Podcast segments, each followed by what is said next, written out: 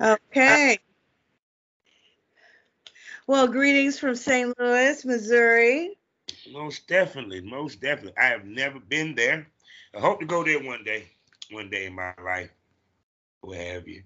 And and how you doing tonight? I am doing fabulous. I have had a ah, stressful year, but. 2024 is starting off great. Oh yeah, because uh, I know it, my past year was very transitional a lot, Oh yes. and I don't think it's going to stop this year. I do not think it's going to stop this year because Well, it's definitely going to be transitional for me, but hopefully in a, all the most positive ways. Most definitely. So I see because because one of the main reasons why I wanted to to to, to talk to you, interview you, Mhm. was um you use spaces, and I see that a lot of us in this world are starting to use spaces a whole lot. So what is the benefits of using spaces, you know, and and what have you? I mean, some some is just general conversation, some is information, some is just a bunch of bullshit. But but for you, what do you get from using spaces? Because you not only just participate, you also run your own. Well, I've only really ran my own a handful of times. I Mhm. just recently, in the last two weeks, learned how to run a space. Mhm. Uh, so, um, for me personally, I've been on Twitter since 2020, Mhm. and um, I didn't even know about spaces. Um, and I wasn't interested in it. But then someone invited me to a space um, over the summer, and I participated, and I enjoyed it. And I said, okay, I'm going to do this. And then I decided to diversify my business and um, start doing content. Mm. And so um, I am going to be launching probably the second or second or third week of February, a loyal fans page and a fansly. Mm. And so I've been um, I've been a uh, professional dominatrix for 30 years. I've been a lifestyle dom for 35 years. So, and I've um, been um, modeling for artists and um, uh, since I was 19 and I'm 54. Yeah. So I have a lot of content to comb through oh because yeah. I've also really en- always enjoyed making my own home movies. Ooh. So I'm trying to, you know, contact people and get releases and that kind of thing for the stuff I really want to include. But see, but see, the interesting part is uh because that's why I think a lot of these like sites don't get is that a lot of us that been filming content, whether it was professionally or unprofessionally, what have you, trying to find the people to get the right paperwork. Exactly. It's a lot, you And know. and- because a lot of these people I've lost touch with years ago, Mhm, and I'm finding the stuff on my hard drive because I've saved it. mhm, You know, I probably have about uh, 1.5 T worth of stuff. And um, I'm going through it and trying to figure out like what can I use, what can I use. mhm, Um, of course, all the solo stuff I know I can use. mhm. Um, and I am in contact with a few of the people that were um, lovers, not clients. Yeah. Yeah. And I'm trying to get a hold of them. And then they want, of course, to make sure that their privacy is protected. Yeah. They want, after I edit it, to review it. And so it's Yeah. been an arduous process. But mhm, going back to why I've been participating in spaces is why I continue to participate in spaces was to network and to find content provide um, um, content creators mhm, that are into the kinds of things that I'm into mhm. that um, I can shoot with. Mm. And for me, it's a process because I decided a, a while ago, probably about oh, 10 years ago, Mhm. that I wasn't going to fuck anybody that I wasn't into. to find something about that person that I found personally attractive to uh shoot, you know, to just, you know, fuck them in my free time. Because see, even because you said ten years ago, what was interesting is that a lot of girls won't try to do content then. It was more of let's just keep it 100. If they did porn, it was to boost their escorting. Yeah. And they were more into the escorting than even thinking about porn. Because you you remember the Bush recession and honey, the floodgates have... opened. Oh yes, of Craigslist course. and Backpage back then. Floodgates opened in 2008, 2007. Then another floodgate opened during the pandemic. Yeah. And, and it changed industry completely because when I entered the the industry, yeah, I yeah. entered the industry in 1993, uh, working for an escort agency. Um, and um, I started as a dom because I trained as a dom mm-hmm. in my personal life because of my um, you know the networking I had done in the community. And so I had the wonderful opportunity to train under some some male and female DOMs out in San Francisco. I was living in Kansas City at the time. Also, uh, and how I got that opportunity was I met a Dom in Kansas City that I bought him to. Mm-hmm. And um, he knew, once he figured out he couldn't get me to submit, and then I wasn't just being a bratty, I was actually a power bottom mm-hmm. or you know and i and i was i was dom leaning more so than submissive mm-hmm. he decided to train me as a dom and part of the reason he decided to was honey those student loans came due because i went to college in the 80s by the time i finished college the first time it was 1991 those student loans came due in 92 and i was like how am i going to pay this shit and maintain my lifestyle. Mm-hmm. And I was. I don't ain't no goddamn joke. to him about it when I didn't finish college, and I'm still. Yeah. And I was compl- you know, complained to him one day about that, and I was like, "Oh my God, I might have to move home." The idea of moving home filled me with terror because I knew that it would totally change my lifestyle. I had been on my own for about three years at that point, and I didn't want to have to go back home. And my parents had said, Well, we're not giving you any money, but you can come home and you can, you know, spend, you know, save up your money and mm-hmm. and pay mm-hmm. off student loans. And I was like, Oh, fuck no. I'm not doing that because they were very fundamentalist Christian. And I had come out in 89. I had, um, you know, uh, come out as come out as queer. You know, we didn't have the term back then pansexual or polysexual or omnisexual. Oh, but that it was it, it I, technical about it, it was three things. You was either actually if you want to be more technical about it, you was either straight, mm-hmm. lesbian, or gay. And exactly. lesbian gay went together because was, the gay the dude was gay, the woman was lesbian. Yeah, exactly. And I I was bisexual, which was frowned upon. yeah at that time, and so frowned upon that when we tried to get a float into Gay Pride Kansas City the first time, they wouldn't allow us to have a float because they said that, you know, it was the Gay Pride Parade and we weren't gay. See, and with that being said, people, you see what type of show we about to have. Yeah. But you know that I'm a Dom, so I loving this. So welcome smokers to the Smokers Lounge. You hey. know who I am. I'm Kevin Southern Champ, aka the Porn Rap Star. Find all my links with one link, allmylinks.com backslash porn rap star. Three sponsors to tell y'all about. The first one being the Facebook and LS community, lsswirl.com. Next up, the House Adult Magazine, and the Eroticism Magazine.com. And last but not least, award winning, award nominated they give you voiceover with their smut, and they even have a award-nominated virtual reality side of their of their website. I'm talking about none other than blusherotica.com. Also, people, you know the Premium Smoke Room has a new home, and she just said where's hers is. It's the same place where mine is at. LoyalFans.com. You know what it is, the Premium Smoke Room. Five premium podcasts for you to enjoy three sexy co-hosts for you to look at and hear them give them hot takes. And we discuss the industry in depth with no filter.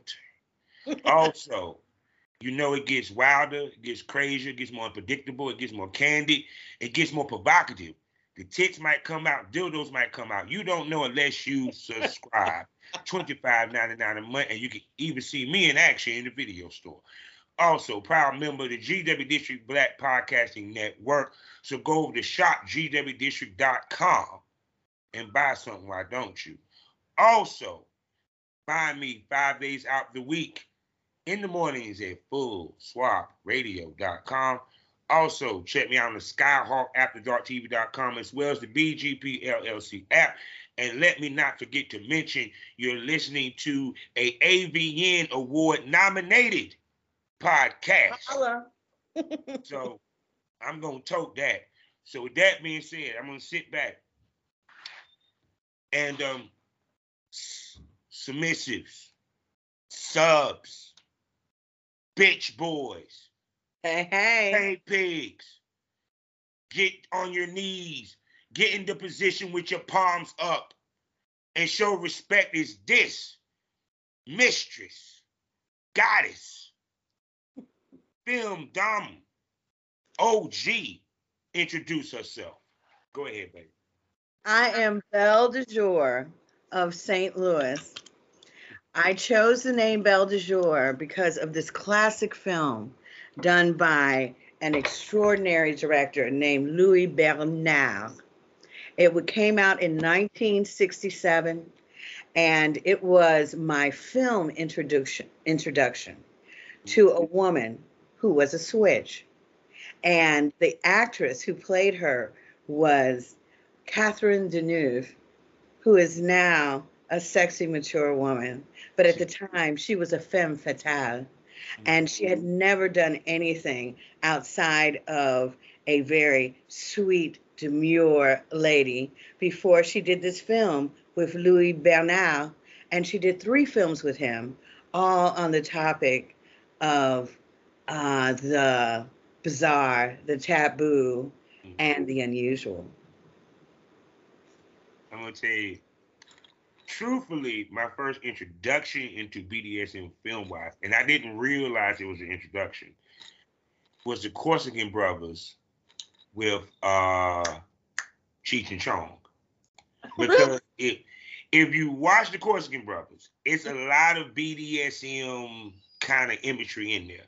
Even at the point where the the God, I can't figure his name. What did he supposed to being like the king or what have you? He was he has he that was the first it they had the actual cross that that, that, that. St. Andrew's Cross. Yes, and he was whooping, he was getting whooped, and was enjoying it. And then you of course you had one of the Corsican brothers because one supposed to be able to feel the other's pain, so they couldn't fight each other, so they sitting there stab each other in the dick. You get what I'm saying? It, to me, it's kind of like BDSM been around forever. Oh, absolutely. You know, I was first introduced to it through literature.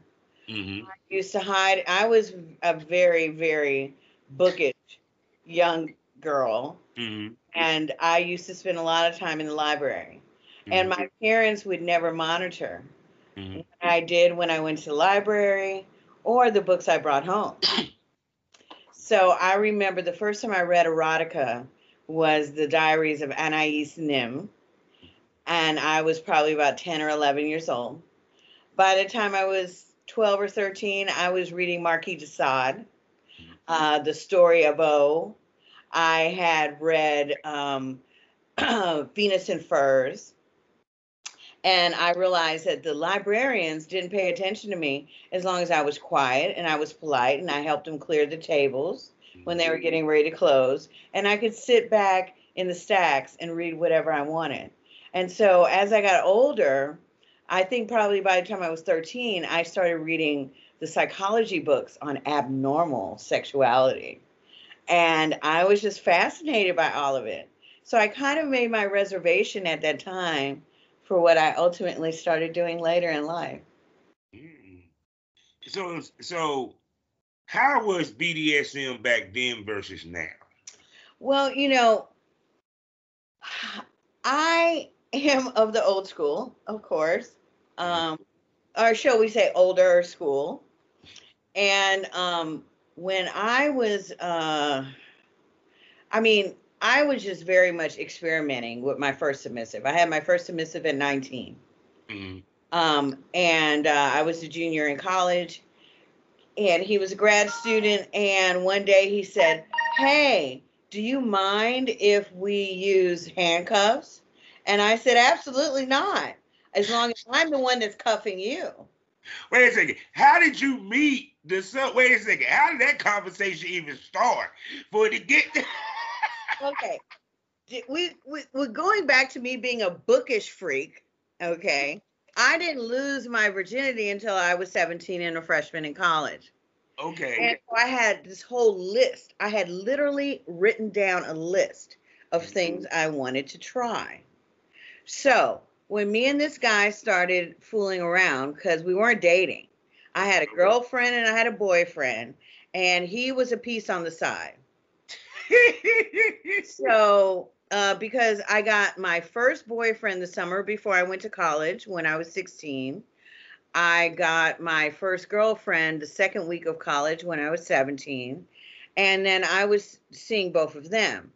Mhm. Well, by the time I, I went to Europe when I was 18, I spent like a year and a half in Europe. When I got back from Europe, I was a lot more experienced. You was very mature for your age, mentally and intellectually. Yeah, yeah. be honest with you. So when I was talking to him about the things I'd like to try, I was telling him about BDSM and I was telling him about the things I had read about and how I might want to try some of them. Mhm. So one day he shows up at my dorm and he says, Hey, I went and got a pair of handcuffs. Do you mind using handcuffs when we have sex today? And I said, Not at all, as long as I'm the one cuffing you. and it began from there. now, now it's because I know back then it was really very much I mean, this was this was not this was 1988. Yeah, it, it could, could think then it was very taboo because people don't realize how taboo that lifestyle. Porn was taboo It wasn't just taboo, sweetheart. I was at a fundamentalist Christian college, so we couldn't have sex without being expelled from school. So we couldn't get caught see what after you sex, Yeah, that, that, that's BYU. school. God. And I was on scholarship, and I was pre med on scholarship. so I wasn't gonna risk getting expelled from school. You know So it was ultra taboo. There you go. Christians are the biggest freaks, people. Oh hell, the fuck yes! I ate so Pussy very freaky. I ate so much Christian girl pussy in college because the boys wouldn't eat pussy Yeah. Mm, and the girls wanted to experiment. And so, you know, I kind of let it, you know, drop that, you know, you're pretty. I think you're pretty. I, I- find you attractive in more than the friend kind of way. And then eventually it was, oh, do you want to fool around? Yeah, as long as we don't get caught or you don't tell on me. And then it went from there. Oh my God. So shoot. So when did it become professional? It became professional in 1993 after I completed my training Mhm. with the Dom that was training me because he had been a professional Dom out in San Francisco in a couple of the Dom houses out in San Francisco. And when I met him, I met him through a stripper girlfriend of mine at the time. And she introduced us by way of she was getting her nipple re-pierced Mm. and he was the only piercer in town. And so I went with her to hold her hand while she got her nipple re-pierced. And um, I thought he was the sexiest fucking thing I had ever seen. He was he had incision piercings and he was tattooed from his scalp down to his knees. And I was just like, oh my God, I've never seen in person anyone like him. I had been in love with um, um, Mapplethorpe's uh, imagery Mhm. throughout the 80s. And this guy looked like, you know, a couple of the guys that I used to beat off to, you know, in, in Mapplethorpe's, you know, um, uh, porn, you know, kind of artistic porn. Yeah. And so we're leaving the we're we're going out to the car after she got her nipple re-pierced. And I say to her, Oh my God, I noticed the chemistry between you guys. Have you fucked him? And she goes, Yeah, I fucked him. I said, Is he good fuck? And she goes, she goes, Yeah, but he's so freaky. He's into all this weird shit like domination and submission and all this stuff. And he was just too much for me. I said, Bitch, can I go back in and get his number? Is that going to be a problem for you? And she goes, No. I said, Great. So I went back into uh, the salon and I told him, I was like, I think we need to fuck. Uh, do you want my phone number? And he said, Yes. So I gave him my phone number and it went from there.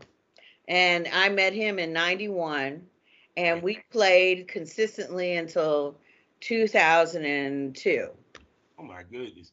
So And and then we reunited in Mhm. 2012. oh, But unfortunately, when we reunited in 2012, I had grown past him. yeah, So it was, it, it didn't work for me. yeah. so it's so in '93. How did you find the submissives, the Okay. customer submissives? Well, okay. How, how I found them was, you know, I, I was relying on this, on the man who trained me Yeah. to help me choose a good agency to work for. Okay. So, you know, we went through the local sex rags, which at the time was like Night Flight Yeah. and Pitch.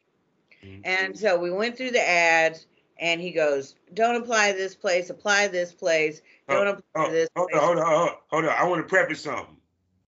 Ads is in what? Newspaper, newsletters. Am I correct? Yes, Let's make that clear. This is no Like- internet. the magazine you only found in adult stores. So you had to go to the sex shop to get Night Flight. The pitch was a local ad generated um, newspaper magazine, hmm and it had back pages. And that where they got the turn back page from. because it wasn't called back pages at the time. It Oh. was just the back pages of this magazine. yeah, at some places it really was. Uh, I know in the Independent, it was the personal ads. Yes. And and and that where they had the massages. Exactly. Yeah. Exactly. And but it had, you know, but the play the agencies had, you know, full sometimes full page ads hmm in the back of these magazines. So he had trained two other DOMs before me. hmm who were working currently in the industry. And they didn't want to network with me because I was not white and I was in their mind competition because I he had tossed them aside to play with me. So, but he knew enough from having helped them get into the Yeah. business to help me get into the business in the town we were living in. Yeah, yeah, because it, it same situation with with with me to a certain extent on the porn side. Girls, when I was active, when they came to shoot for my company, they wanted to post up. So because I had knowledge of it from dealing with females that did it prior to porn, it kind of, you know what I'm saying, helped them because I'm the kind of person, if you don't do it, I want you to do it right, correctly, and safely and make the most money. So you keep coming back. So Exactly. and I can get my money. Because Very motivated to help me make money so that I could stay in town so I could continue to be his playmate. yeah. That's how it works, what have you. And see, that was so funny because see, this generation could never fathom if you had to do a newspaper. Oh, you had to sometimes you had to write letters. You had Yeah, to respond to letters. yeah. So shoot, so it's like so with like with the submissives, what have you, how extreme did some of these submissives work? Oh, honey. you know, um, I think the first, okay, the first extreme submissive was when I started working for an escort agency. hmm Um, there was a uh, another agency hmm that they networked with. hmm All the high end agencies networked with one another because a lot of the same ladies worked for all of the different agencies, right? Mm-hmm. because we were not independent so much as we were free to work for whomever could make us money. Make you money. So and see and see that's the thing. So my smokers can understand that agencies. It it the girls that made the big bucks back then, they worked through an agency. They was Yeah. not independents or what some pimps call renegades. So But but at the same time, you could work for multiple agencies, Mhm. but you could only work for multiple agencies that had the same tier of client. yeah.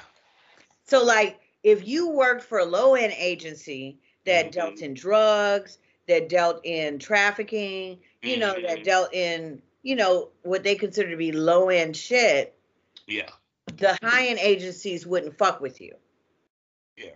Because because because also to a certain extent some of the girls had pimps. So Exactly. because, because it's like this, let's be real.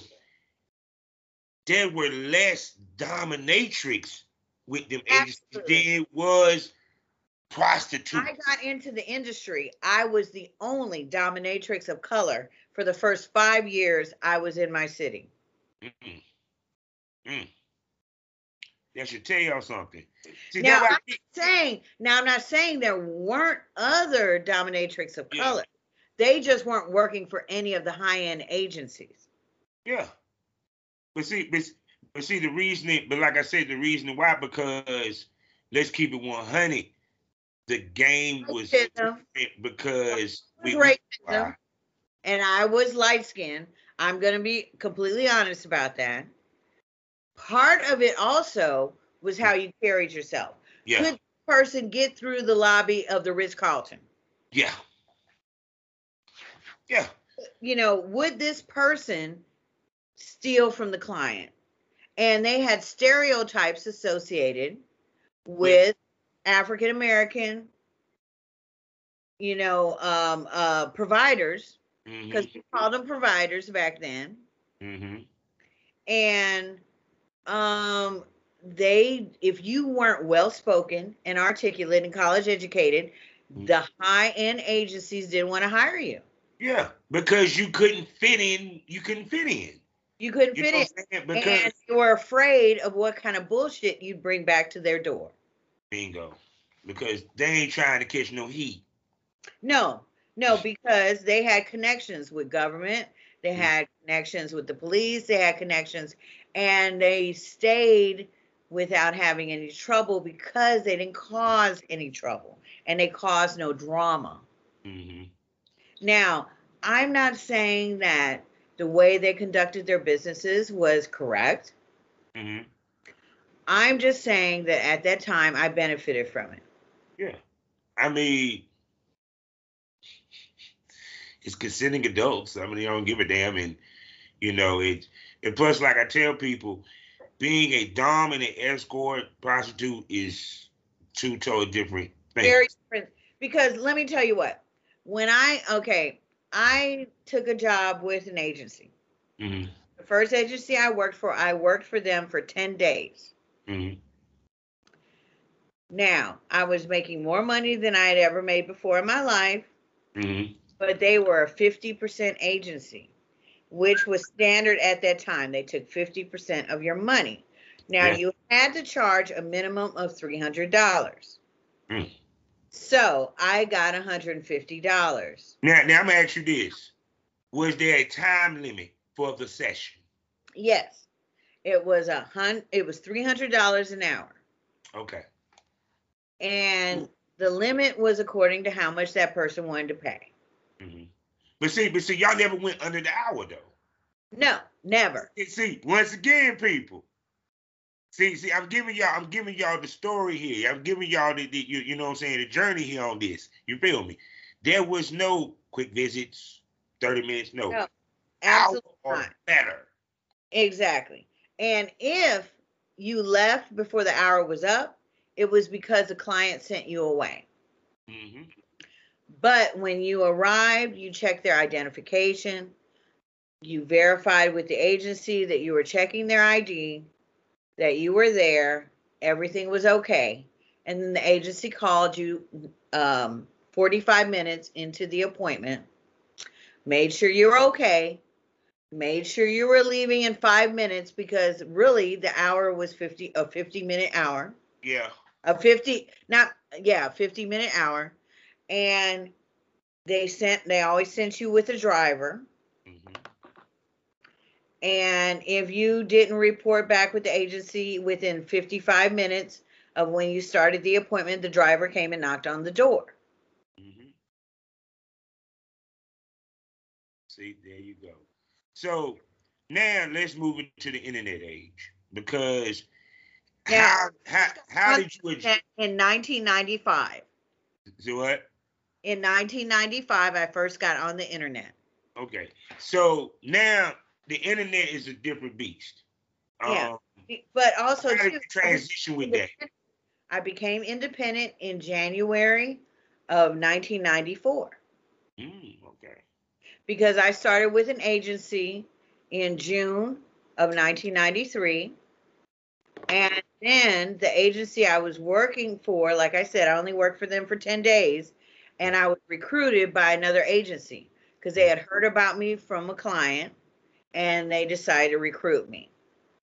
So I got recruited to a higher end agency that only charged $60 an hour and with a two hour minimum hmm and their minimum amount you could charge for an hour was 300 so Mhm. i was making instead of $150 an hour i was making $240 an hour hmm a two hour minimum Mm.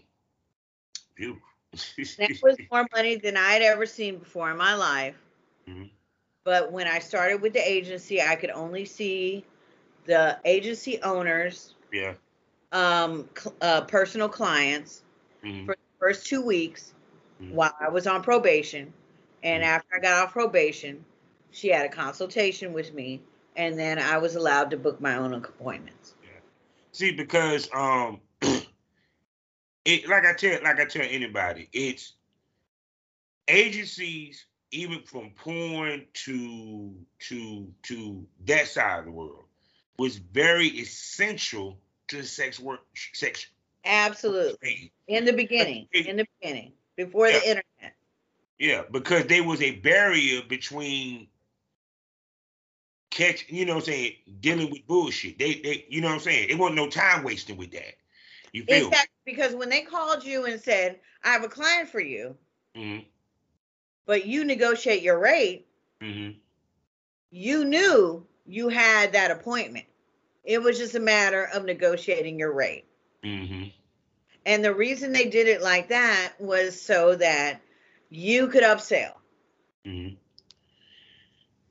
Now I'm gonna ask you this now because what's interesting when the when the rush to Backpage happened in Yeah. 2002, I mean 2008, right? Oh, it happened before that. Yeah.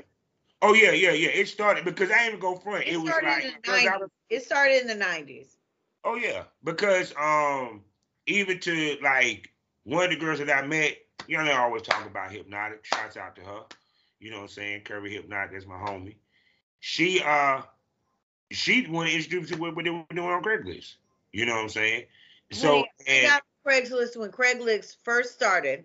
mhm, But see, when the first eight, the second agency I ever worked for, she sold her business in January of 1994. mhm. And she told me, sweetheart, don't work for the motherfuckers that are buying my business because they get the girls strung out, they're Mhm. mobbed up. You don't want to do that. Ooh. So, what I'm going to do is I'm going to forget to lock up my good call list and my Mhm. bad call list tonight. Mhm. and you're going to go to Kinko's and you're going to photocopy all that and Mhm. you're going to leave $200 on my desk. Mhm. And then you can be independent or run your own agency. Mm. So I started running my own agency in January of 1994. So so now you go from working the agency to actually being the boss of the agency. So how did that work out for you? It worked out great for about a year. And then uh, one of my golden rules got broken by one of the ladies who worked with me. Mhm. And I shut everything down, took a vacation of six months, and then came back as an independent. you say I can't deal with these damn women. You know what I said? My exact words were, I'm done with hurting cats. And what I meant by cats was, I'm done with hurting pussy. Yeah, yeah, yeah, yeah. Trust me, I, it, from for me managing females, it's rough. I don't care what none of you women say. I'm sorry, no disrespect, but No it's disrespect. No, no, look, I don't I don't see it that way because you know what? I went through the experience yeah, and it was great with everyone but one person. yes, And that one person spoiled the pot for everyone. yeah, yeah, yeah. It's it that is so fucking true. and and trust me, I know the feeling because it's always that that that one that it's like they lack patience. Yeah. I had two golden rules when I was running an escort agency.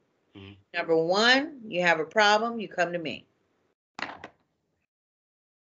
Number two, don't ever do or deal drugs to the clients.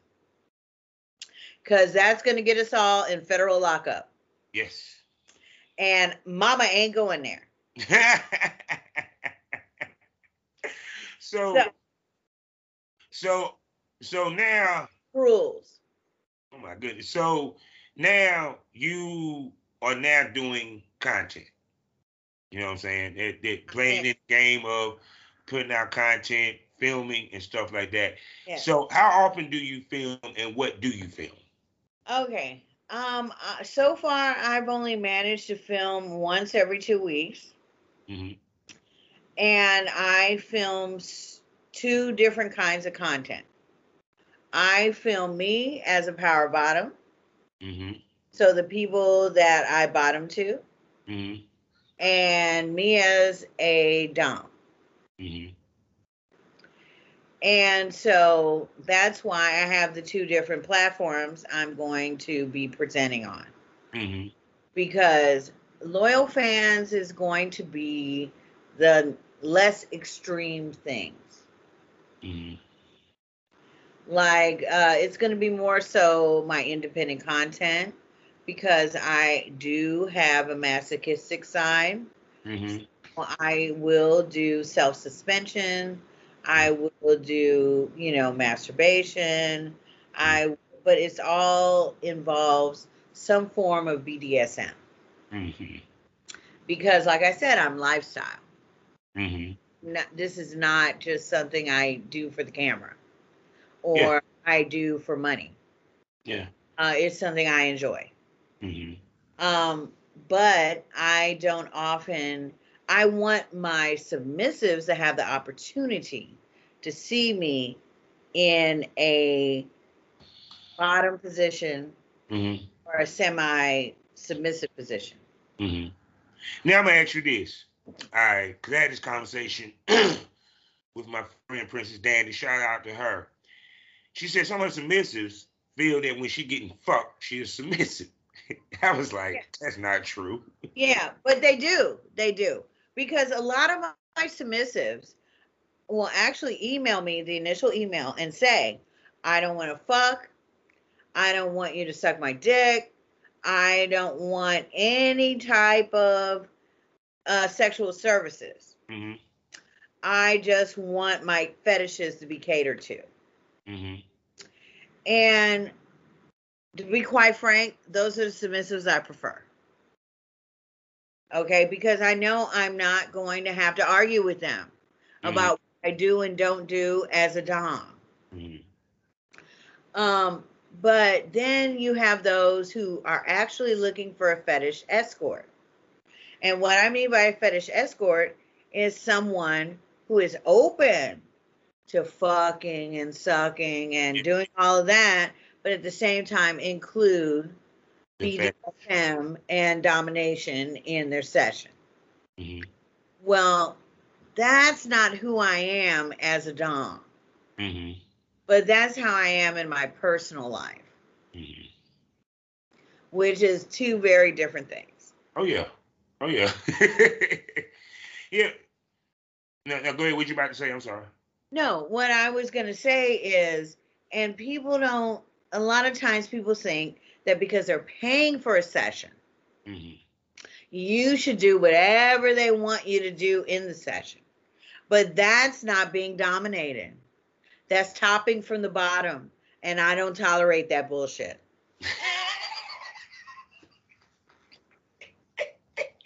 so so it's like this, right?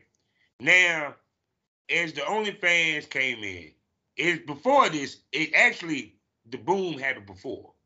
Oh, absolutely. You know what I'm saying? But it got more saturated and a little bit absurd because I know you see it on Twitter. We we we you know how we do on the smokers lounge.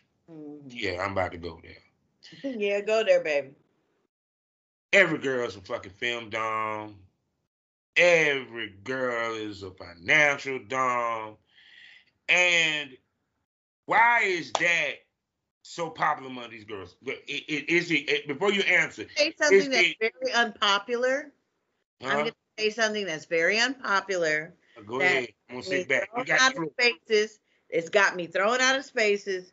It's gotten people to, you know, unfollow me. thrown out of here. We we keep we, we keep it 100. Go ahead. Is that, like I said, I'm from a different generation. So I did findom Mhm. Back in the day.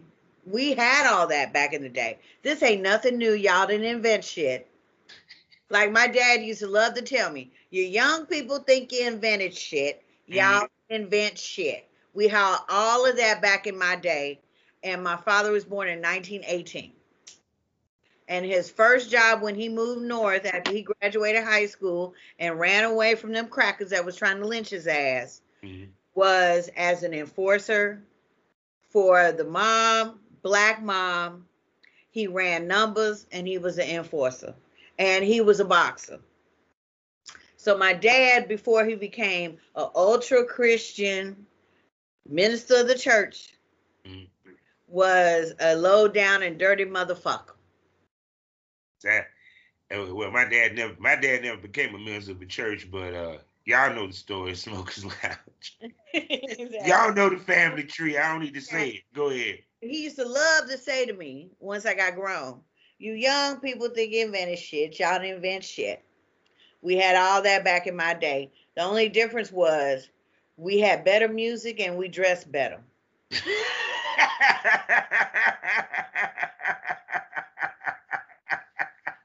And my dad died at 99 years old in 2017. Mm. He lived a long, Very Till then.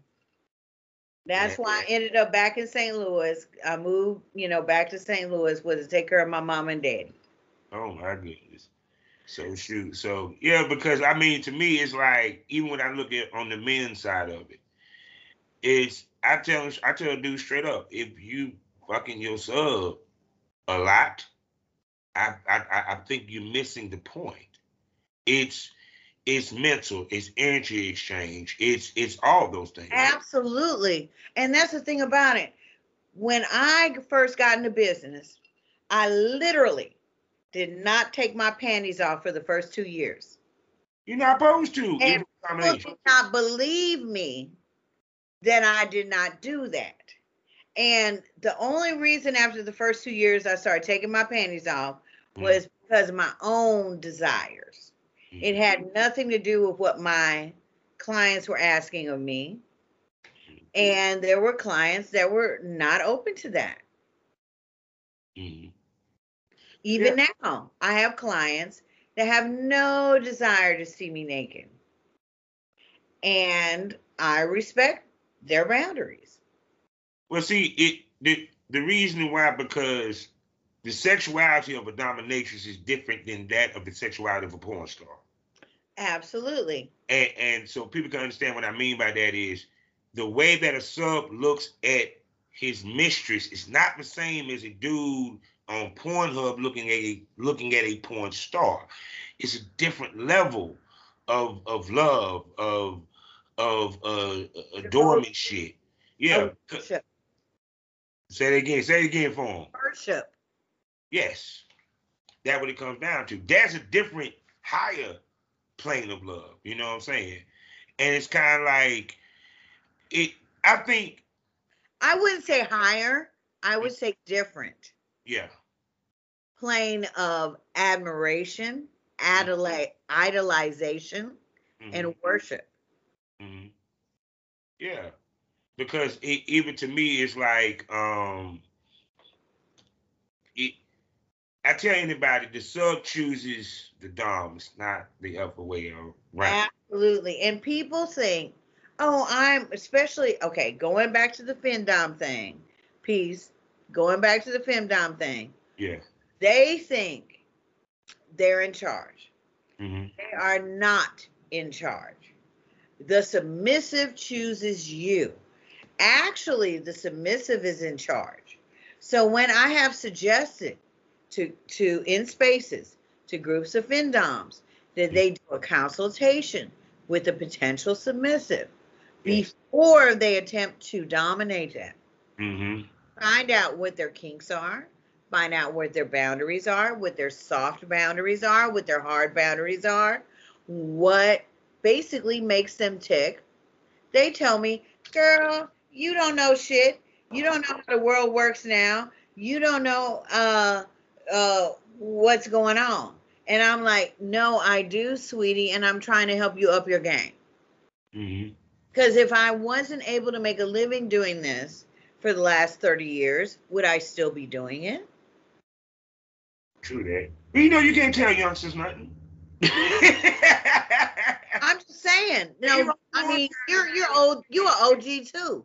You know what I'm talking about. Yeah, I'm trying to explain to them how you get a long-term submissive. mhm. I've had some. I had a submissive that stayed with me for 25 years. That was the longest term. The shortest term I've had, who's a monthly submissive, it's been three years now, going into the fourth year. Now, do you think I am not arrogant enough to think I'm the prettiest? I'm definitely not the youngest Mhm. or the sexiest, but I have found out what makes them tick. I have taken the time to get to know them. I've taken the time to respect their boundaries. I've taken the time to find out what their allergies are, what their health issues are, all the things that go into making them a person. And I have used all that information to sculpt fantasies that turn them on Yeah. Because, because and make them feel safe. Yeah. Because see, the, the, the whole point of it is is that even though BDSM is cool now, it's still shame with it with the submissive because they don't want the world to know their kink.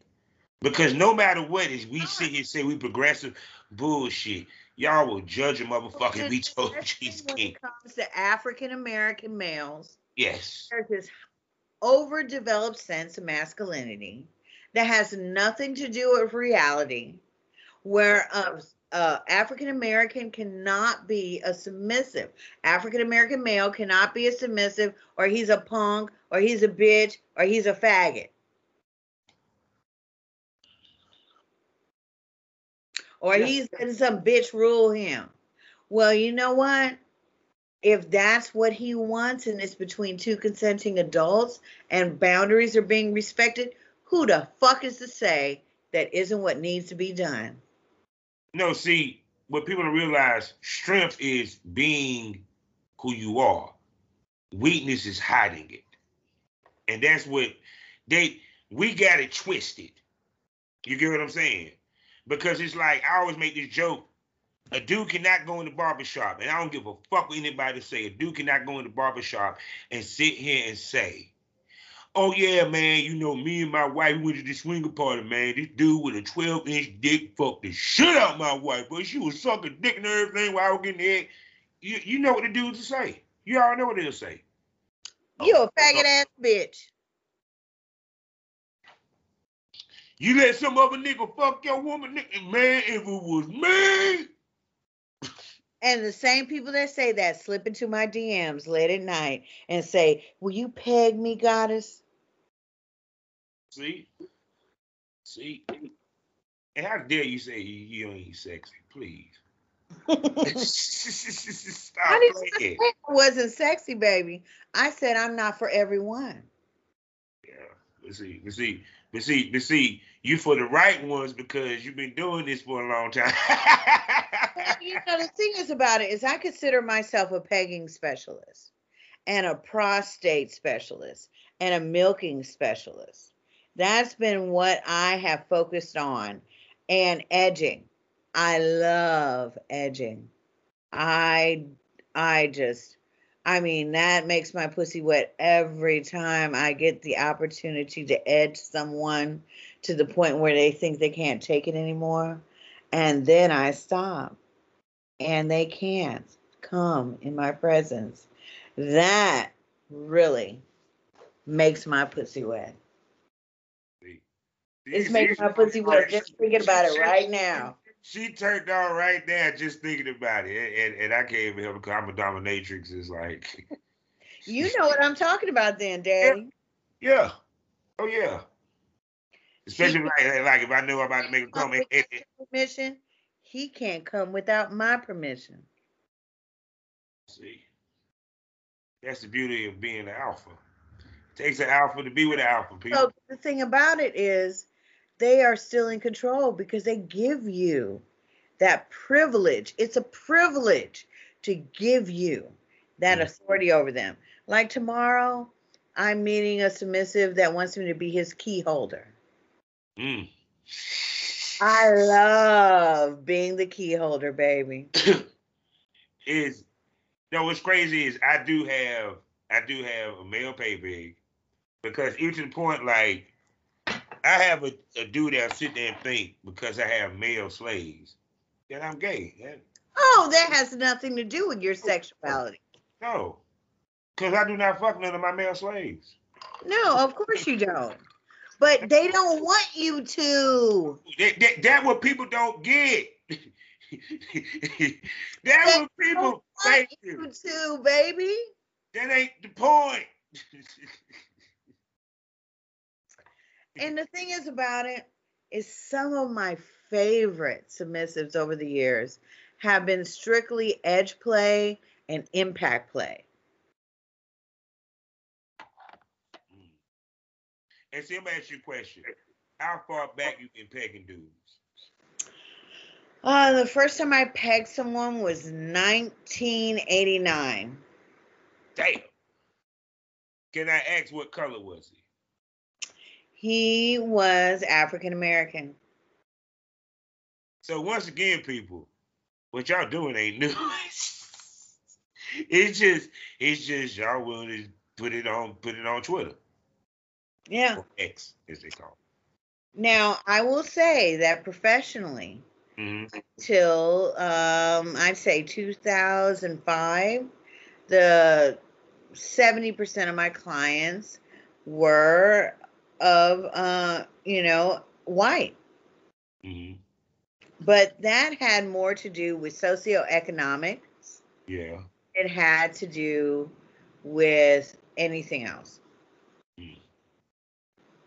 Shoot. I mean, I ain't go. Say that 50% of my clients are African American. Mm. So shoot. So have you drifted into doing like custom videos or anything like that? Oh, I've been doing custom videos since I had to use my VHS camera.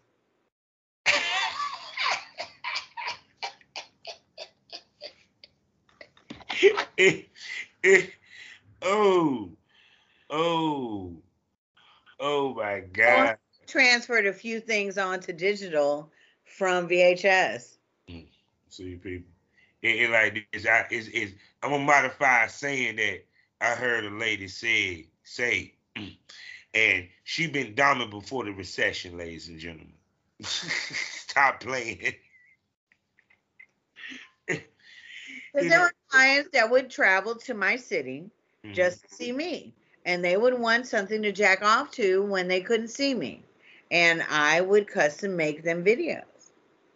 See, it's it's it's like I tell people, the game never the, the game never changes. It's just the technology does. Exactly. It's all the difference. That's the only difference. And you know what? I am not going to lie, sweetheart.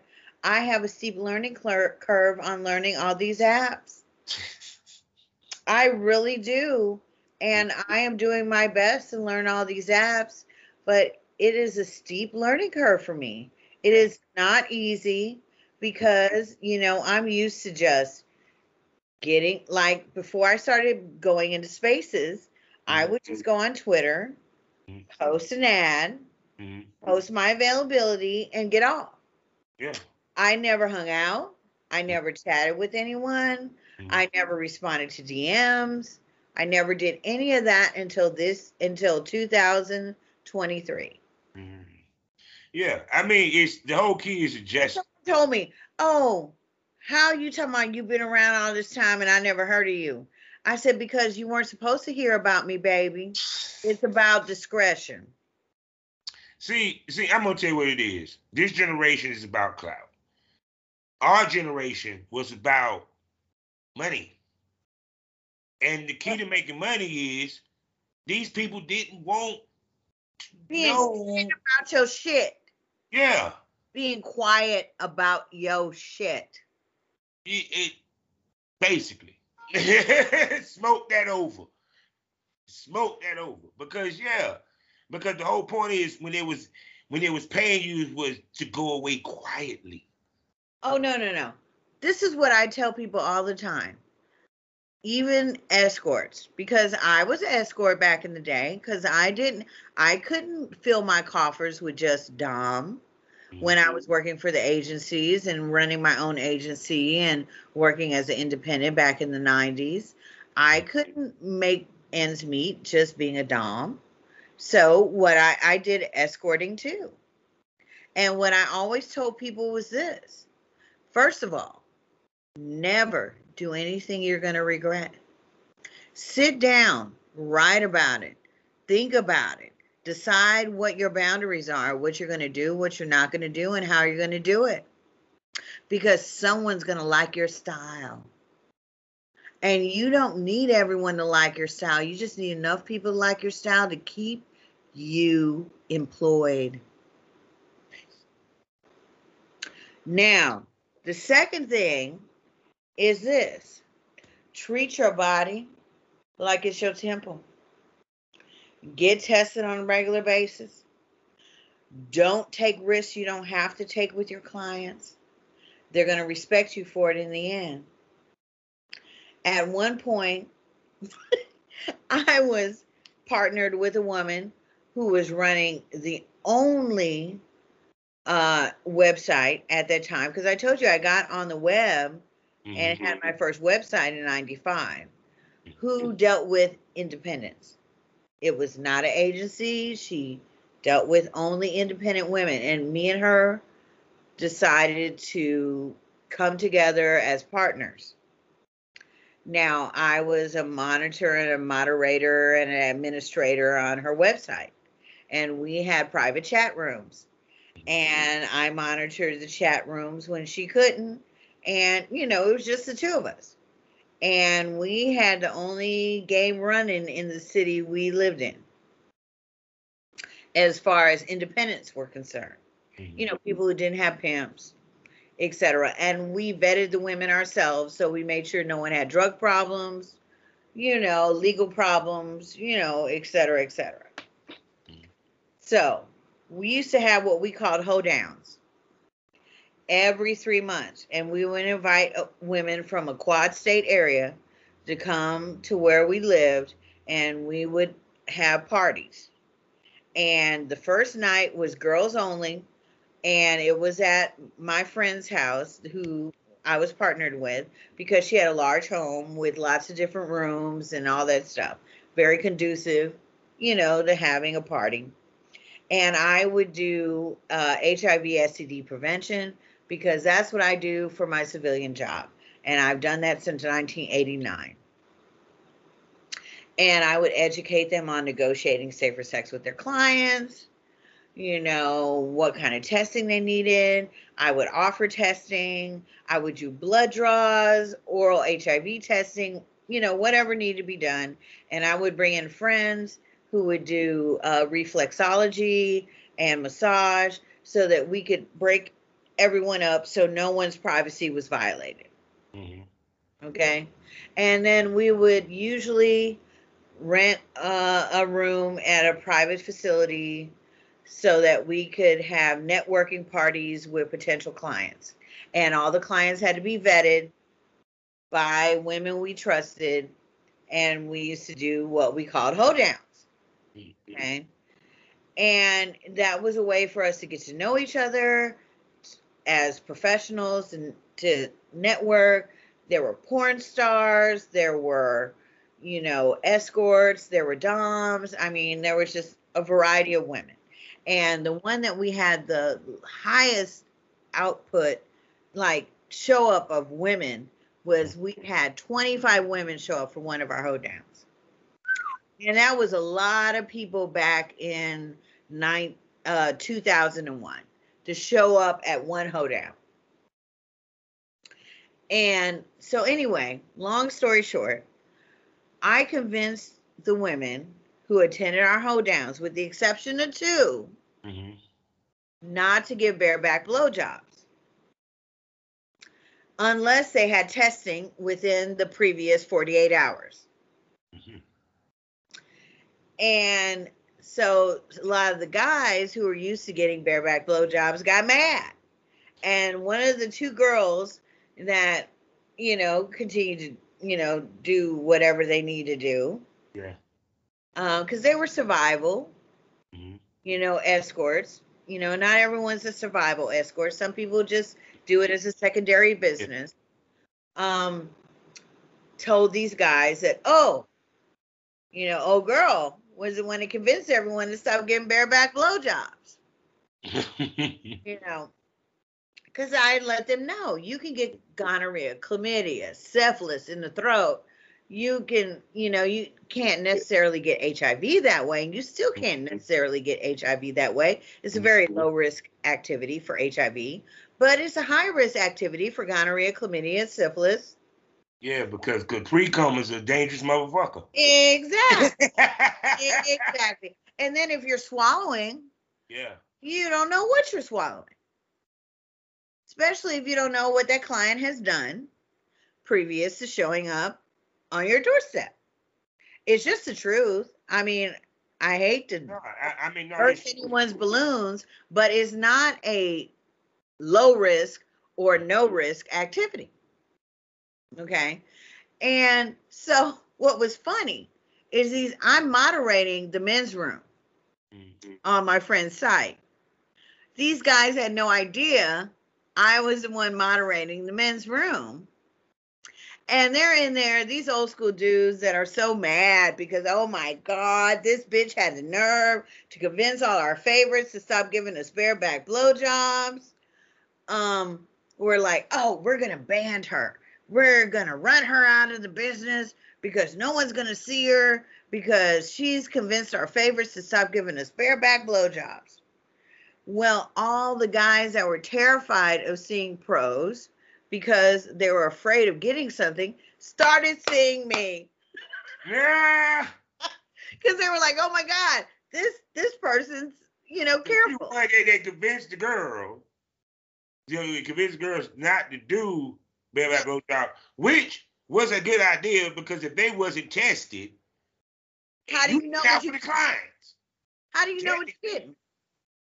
And a lot of those girls, I never said anything, and I never said any name. Of course, I never said anything because, yeah. like I said, my civilian job since '89 has been in HIV and STI counseling and testing. As I would do these girls testing, and they would be testing positive for shit consistently. And so, but I never said that. I just said this is a high risk activity, right? Mm-hmm. So the guys who are afraid of seeing pros because they're afraid of bringing something home to mama started seeing me because they were like, oh my God, she's ultra careful. So the guys actually helped my business by trying to ban me instead of hurting my business. Ban. see, there you go. So I done held this lady up here for an hour, y'all know, and we ain't talked about, we ain't touched the, uh, uh, we ain't touched the surface. So that means I got to bring her back. So y'all know I got to ask the million dollar question. Okay, baby. I'm can ready. I, can I call you Smoke Buddy Baby? Sure. There you go. She'll be back here on the Smokers Lounge, and uh, we gonna see if she'll be willing to come to the female smoke room. I just gotta say this because I've had so many people question my ethnicity and my age. Yeah. And I want to clarify. Okay. I am French Creole mm. and Irish Native American. Mm. And I'm definitely a woman of color. And I was raised by two parents who are both darker skinned than me and African American.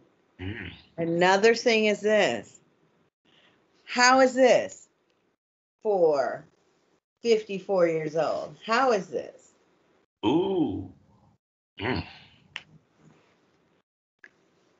See, see, see. yeah, we got to get her to the premium smoke room for real. You know what I'm saying? we, got to get her in the premium because smoke room. Because let's be serious, baby. You know, people think because you get older, you are no longer sexually viable.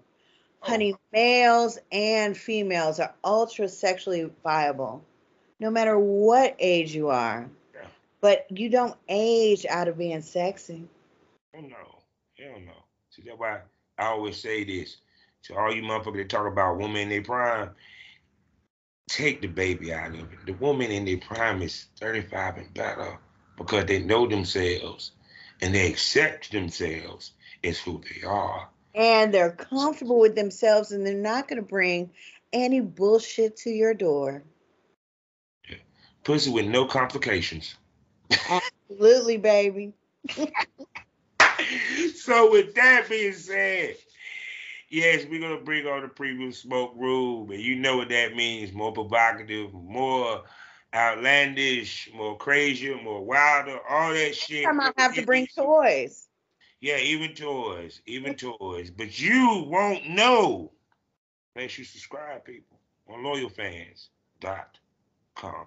So, with that being said, baby girl, tell everybody where they can spend money on you and find you. Okay, well, you can find me on Twitter, Belle de Jour STL. Mm-hmm. You can also find me on FetLife. jour STL. And probably by the time this broadcast drops, you could also find me on Loyal Fans, Belle de Jour STL, and Fansly, Belle de Jour STL. So there you go, people. I hope you enjoyed this, because I damn sure did. so you know what you submissive, you bitch sons of bitches need to do. and y'all know how I end this motherfucking shit too. Life is a learning experience. What's the point of the experience? If you haven't learned anything, smoke this over. My my goddess, please say goodbye to the smokers. À le prochain, chérie. Mm-hmm. Peace.